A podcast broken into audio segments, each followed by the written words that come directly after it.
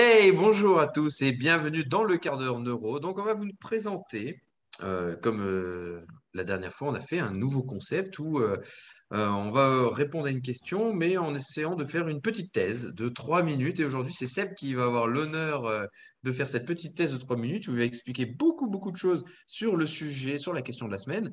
Et euh, derrière, ben, Romain et moi, on complétera si euh, on a besoin de compléter ou pas, en fin de compte, tout simplement. Donc, la question de la semaine, c'est, euh, vous dites toujours que la mobilité, c'est de la proprioception, mais vous parlez juste des mécanorécepteurs. C'est quoi les autres possibilités de travailler la proprio? Yes, à mon tour. C'est se mettre sur un bosu. Non, je rigole. non, petite blague à part. Non, c'est vrai qu'on parlait beaucoup de proprioception euh, et de la mobilité classiquement qu'on peut voir euh, dans les box de CrossFit ou les, tous les courants, on va dire, par rapport à ça. Déjà, il faut savoir que notre système, il est toujours basé sur trois étapes, on va dire. Donc, tu as prise d'information, interprétation, décision et output, réponse, sortie motrice. Et en fait, dans cette, dans cette prise d'information, on va déjà catégorie 3, il y a trois catégories. Il y a l'interoception, l'extéroception et la proprioception. Pour faire simple, en fait, l'interoception, c'est tout ce qui a à voir avec l'environnement interne. Tu l'extéroception, tout ce qui a à voir avec l'environnement externe. Et donc, il y a la proprioception. Pour faire simple, en fait, c'est un peu une carte en 3D de notre corps dans le temps, pour faire simple. Et en fait, la proprioception, donc c'est juste une seule grande catégorie de travail par rapport à la prise d'information. Dans la proprioception, il y a plusieurs récepteurs. Donc, il y a les nocicepteurs. Donc, les nocicepteurs, c'est quoi? C'est les récepteurs liés à la menace et au danger. Il y a les mécanorécepteurs. C'est celui qu'on voit un peu le plus souvent, on va dire, dans, toutes les salles de sport. c'est lié à, la tension mécanique, pour faire simple. Il y a les barorécepteurs liés à la pression, les chémorécepteurs qui sont liés aux, aux échanges chimiques et les récepteurs électromagnétiques par rapport aux champs magnétiques et électriques. Donc, par rapport à ça. Ensuite, il y a différents récepteurs. Parmi tout ça, donc il y en a plusieurs. Donc, vous avez déjà entendu les faisceaux neuromusculaires, les organes tendineux de Golgi, les euh, Pacini, Ruffini, etc., etc. Et en fait, dans cette même logique, il faut que chaque récepteur donne une bonne information. Donc, on va prendre l'exemple. Par exemple, il y a les faisceaux neuromusculaires qui sont plus liés à la sensation de stretching musculaire, donc tout ce qui est sensation d'étirement, qui ont une vitesse de conduction rapide. Par exemple, il y a euh, les, organes tendineux de Golgi qui, eux, sont plus à la tension musculaire et donc la contraction musculaire, et eux ont une vitesse de conduction beaucoup plus lente. C'est-à-dire quoi? C'est-à-dire qu'en fonction de notre cible et notre intervention, en fonction de si je fais une, euh, contraction ou un étirement, ça ne va pas donner la même information. L'objectif étant toujours de normaliser, on va dire, chaque récepteur. Imaginons que peut-être tu as un, le récepteur lié donc à l'étirement n'est pas bon, ben, c'est quelque chose qui va potentiellement peut être dangereux pour toi, qui va donner une mauvaise interprétation, une mauvaise décision, et donc un mouvement, un mauvais moteur, un mauvais mouvement, on va dire, contre-moteur. Donc ça veut dire quoi? L'idée, c'est qu'il existe plein de récepteurs, donc tout ce que j'ai dit, qui vont avoir différents rôles et qui seront peut-être à travailler pour améliorer ton mouvement. On prend également l'exemple par rapport au complexe de Merkel, qui sont plus à la pression. On prend également euh, Refini, qui sont plus au toucher de la peau. Mais voilà, donc tous ces récepteurs sont à travailler par rapport à l'objectif. Et donc, tout ça, c'est de la proprioception.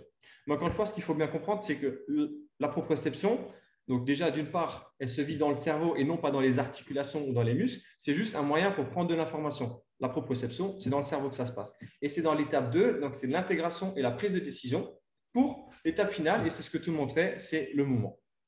Voilà, c'est peut-être un peu moins de 3 minutes, mais en gros, c'est ça.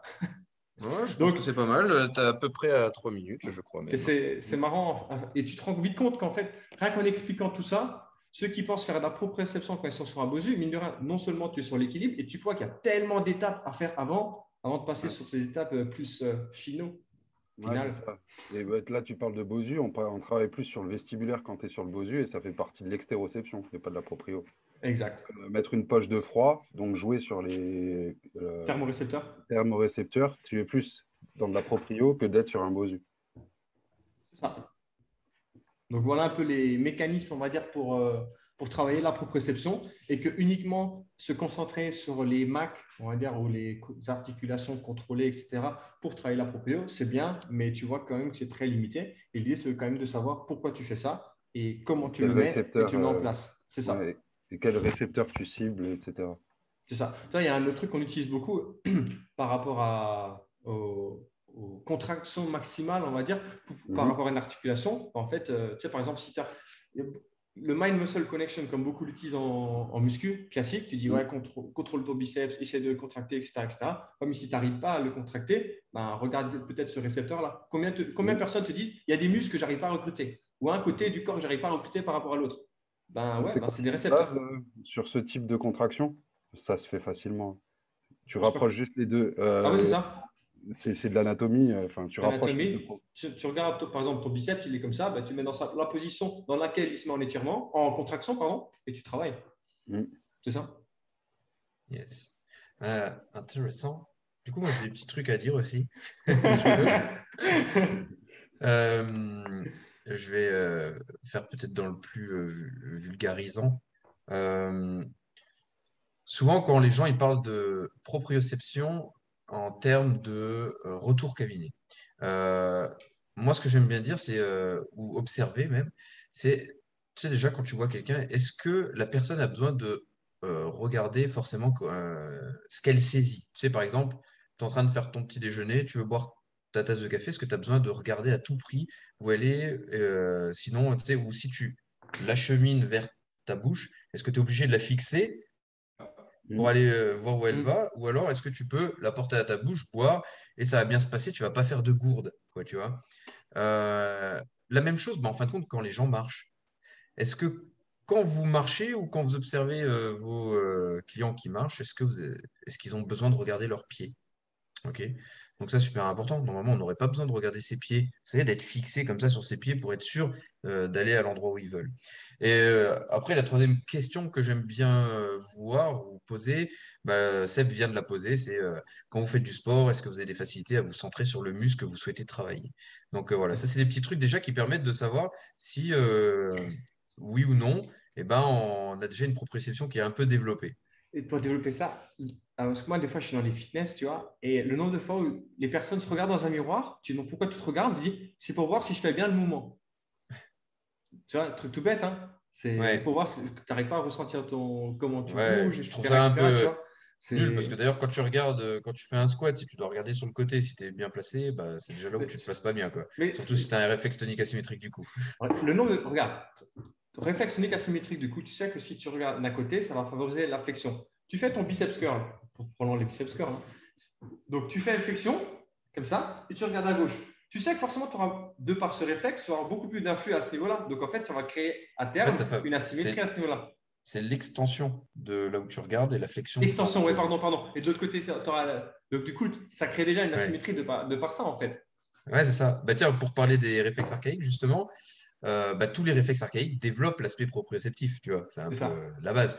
Et euh, lorsqu'on regarde, c'est la structure du développement des réflexes, euh, selon Masgutova, qui est une des expertes internationales en réflexes archaïques, on voit même que la proprio, elle intervient avant tout, avant le toucher, l'audition, la vision, tu vois. Mm. Et en fait, ce qu'il faut se dire, c'est que déjà dans le ventre de la maman, le système proprioceptif se met en place. Parce que vous savez, il y a le liquide amniotique. Et quand le bébé, bah, il bouge, et plus il va bouger, bah, plus le liquide amniotique va bouger, et ça va exercer différentes pressions sur lui, différentes pressions du coup sur sa peau qui est en formation. Et du coup, plus il va y avoir de changements de pression, donc plus le bébé va bouger dans le ventre de sa maman, euh, plus la peau va comprendre, bah, au final, quand il va naître, qu'elle doit exister. Ça paraît bête comme ça, mais pourquoi? Parce qu'au niveau de la peau, de la couche de la peau, il y a quand même énormément de connexions euh, sensorielles, nerveuses euh, qui en partent. Donc, du coup, euh, si le système sensoriel est déficient, au niveau de l'enfant, l'adulte, etc., ben, on peut retrouver soit des hypersensibilités proprioceptives, soit des hyposensibilités. ok? Et, et imaginez en fin de compte les difficultés scolaires, sociales que ces personnes peuvent avoir. Ben, Quelqu'un qui, euh, euh, qui réagit mal, euh, qui est euh, hyposensible ou hypersensible, etc., ça peut provoquer beaucoup de perturbations au niveau social, le toucher, vous savez, la rencontre, etc., se retrouver proche de quelqu'un, ainsi de suite, ainsi de suite, puis de toucher quelque chose, ça peut même être des fois embêtant pour ces gens-là. Donc c'est pour ça que souvent on retrouve des jeunes qui ont des problèmes de, cette sphère, en hyposensibilité ou hypersensibilité proprioceptif, en tout cas que le système sensoriel déborde, et ben on retrouve des jeunes qui vont être agressifs en école ou hyper, en hyper activation parce que du coup, voilà, ils ne sont pas bien dans l'élément où ils sont. donc, rien qu'en termes cognitifs, la proprioception, elle a une influence sur l'entrée, sur la lecture, la vitesse de lecture et sur les réponses accommodatives et pupillaires au niveau de l'œil et les micro-oscillations. Et donc ça, c'est une étude qui date de 2016. Alors, je ne pourrais pas lire le nom. C'est Machas Mielchich. The influence of proprioception on reading performance. Donc moi, ce que je veux me dire, ce que je me dis moi, c'est euh, ok, on sait que la proprioception donc a une influence sur euh, la vitesse euh, de la lecture, le traitement de la pupille, etc. OK? Donc ça, on sait que c'est sur la lecture, donc ça va être embêtant pour l'enfant. Mais donc, du coup, si ça a un impact sur la vitesse du traitement de l'information de l'œil, de l'accommodation de la pupille et des micro-oscillations, imaginez l'impact sur la performance quand il va falloir traiter une information très rapidement. Mm. Donc voilà. donc les liens qu'on peut faire avec la proprioception. En termes de réflexe archaïque, toujours, euh, il y a huit stratégies motrices en réflexe archaïque. Et euh, la proprioception, euh, arrive à maturité au cours de la sixième stratégie motrice, où justement, euh, on va retrouver le réflexe tonique asymétrique du cou, le retournement segmentaire, les réflexes de Papkin. Alors, la sixième stratégie motrice passe euh, par tout ce qui est développement des mouvements homolatéraux. C'est les mouvements qui bougent mmh. du même côté. Ok. Euh, contrario, des mouvements contralatéraux euh, qui sont, ben, quand je déplace ma jambe droite, c'est mon bras gauche qui bouge. Là aussi, on peut l'observer à la marche. Il y a des gens, à la marche ou en quadrupédie, les gens ne savent pas euh, des fois marcher ou bouger de manière contralatérale. Ils ont des blocages, ils bougent de manière homolatérale. Là, ben, on peut dire, hop, déficit proprioceptif également. Euh, moi, ça me fait penser à quoi? Ben, À une personne que j'ai vue en test hier. Je, je vous ai envoyé une vidéo euh, hier d'une jeune fille, euh, la marche. Elle regarde complètement ses pieds. Mais on ne peut même pas dire qu'elle regarde autre chose que ses pieds parce que la tête elle est complètement penchée vers le bas. Et le pied, il n'y a pas. Hein, je vous ai envoyé la vidéo de la marche. Je me suis dit, je ne peux même pas catégoriser en fait contre la démarche parce que le pied ne se pose jamais pareil. et à contrario, donc des gros gros troubles proprioceptifs, ok, et, et on retrouve aussi des gros problèmes d'équilibre, il y a des instabilités dans la marche, c'est ouf, hein, l'instabilité dans la marche. La personne, elle marche. On en a déjà eu un comme ça hein, il y a à peu près un an qu'on a suivi avec euh, Labo qui n'arrivait pas à marcher. Et en fin de compte, euh, rapidement, en régulant bah, les, euh, tout ce qui était proprioceptif, en retravaillant des choses proprioceptives. vous vous rappelez, on avait bien rigolé quand on avait fait travailler deux, trois exercices neuro autour de la sphère orale. Ah, ça, on avait regagné beaucoup de stabilité euh, là-dedans. c'est aussi ça, c'est que c'est un système complexe. Ça veut dire que euh, si tu as un défaut proprioceptif, c'est bien de travailler la proprio. Mais à un moment donné, tu sais que tu auras des paramètres adjacents qui vont te permettre de faciliter le travail aussi proprioceptif. Donc, c'est pas parce que tu dis, il y a tout. C'est-à-dire, as un problème proprioceptif, fais la. Ouais, mais il y a peut-être aussi des moyens qui vont te permettre de hmm. travailler sur d'autres cibles qui vont te permettre d'améliorer ça, en fait. Yes. Bah, du coup, enfin, moi, pour conclure, tu vois, euh, euh, j'invite fortement les gens du coup, à reconnecter leur proprioception vers le système nerveux central. Et en termes de réflexe archaïque, et eh ben, ce qui est pas mal, euh, vous savez, c'est les réintégrations isométriques. Parce que la réintégration isométrique, autant nous, on met de la pression sur la personne que la personne met de la pression sur nous. Et du coup, on est déjà dans une sphère proprioceptive, en plus en essayant de faire un tel mouvement. Et, euh, et, du coup, il y a pas mal de choses déjà qui se règlent, qui se régulent. On sait, on a parlé du réflexe tonique asymétrique du cou tout à l'heure.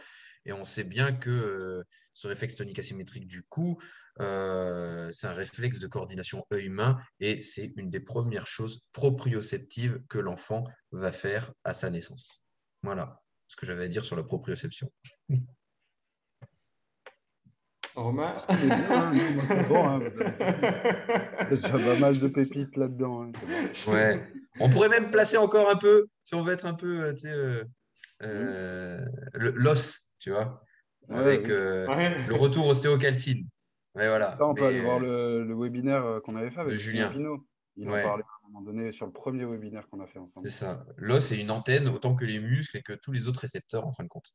et donc, on ne peut pas dire, on peut se, euh, se baser que sur les mécanorécepteurs que l'on fait quand on travaille bah,